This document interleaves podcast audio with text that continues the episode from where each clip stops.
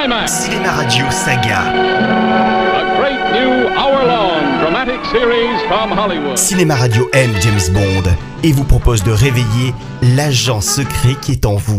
Anecdote de film. Détail de tournage. Eric vous dit tout, vous dit. Cinéma Radio, Nous y sommes. la radio officielle des grands films. Bond.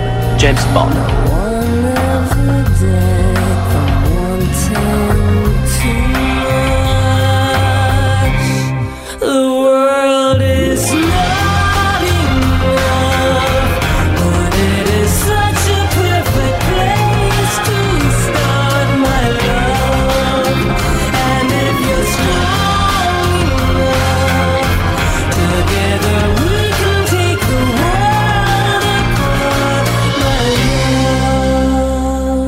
le film d'aujourd'hui, Le Monde ne suffit pas, sorti en 1999, l'équipe de production tentait une nouvelle fois de faire un épisode plus dramatique, voire même psychologique. Et je rappelle que jusqu'ici, ces tentatives avaient été soit des échecs financiers, soit des ratages artistiques. Et si ce 19e Bond officiel marcha convenablement au box-office, il se range néanmoins dans la catégorie du ratage. Essaye encore, j'ai envie de dire. Ah.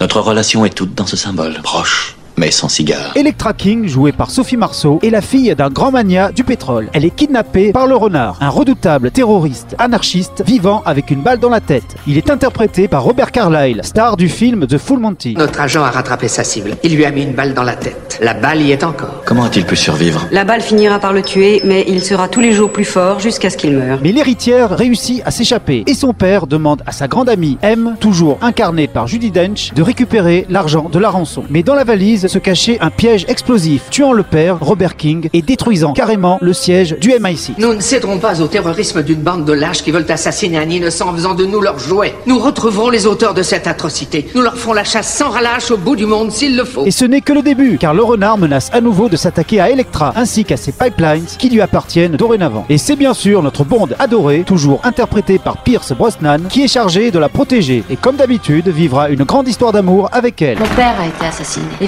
villageois se révoltent. Et vous, monsieur Bond, vous avez fait tout ce chemin pour me prévenir d'un éventuel danger. Ce qui fait que Sophie Marceau est la nouvelle Bond Girl du film. Et... Attends, quoi, qu'est-ce que tu dis? Attends, Attendez deux secondes, s'il vous plaît. Euh, on me dit dans l'oreillette qu'Electra King est en fait la véritable méchante du film. Vous avez séduit Renard? Oui, comme vous. Mais vous avez été encore plus facile. En effet, lors de son kidnapping, elle s'était alliée avec le renard pour mettre sur pied une machination visant à faire exploser Istanbul. Et ce, à l'aide d'une bombe nucléaire cachée dans un sous-marin. Alors c'est la fin. Non, c'est le commencement. Le monde ne sera plus jamais le même. Sans oublier qu'elle kidnappe également M pour se venger du fait que cette dernière avait conseillé à son père de ne pas payer la rançon. J'ai été très mécontente que l'argent ne vous tue pas, vous et lui. Je ne pensais pas avoir une deuxième chance. Et voilà qu'à mes pieds, vous déposez la réponse à mes problèmes. Bond.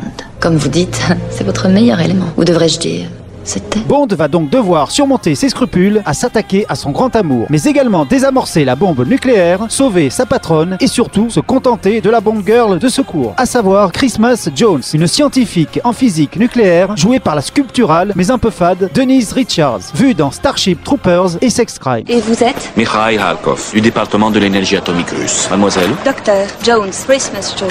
Et épargnez-moi les plaisanteries stupides. J'ai horreur des plaisanteries stupides. Comme je l'ai dit, Le Monde ne suffit pas est une louable tentative de proposer des scènes psychologiques et des rapports humains un peu plus consistants que les habituelles galipettes entre Bond et ses partenaires féminines. Vous ne pouvez pas me tuer. Je suis déjà mort. Pas assez mort à mon goût. Mais pour cela, il aurait fallu que notre Sophie nationale soit un peu plus impliquée dans l'incarnation de son personnage, pourtant intéressant, et surtout que le réalisateur Michael Apted filme les scènes dramatiques avec un peu plus d'intensité. Je me suis trompé à votre sujet. Ah oui?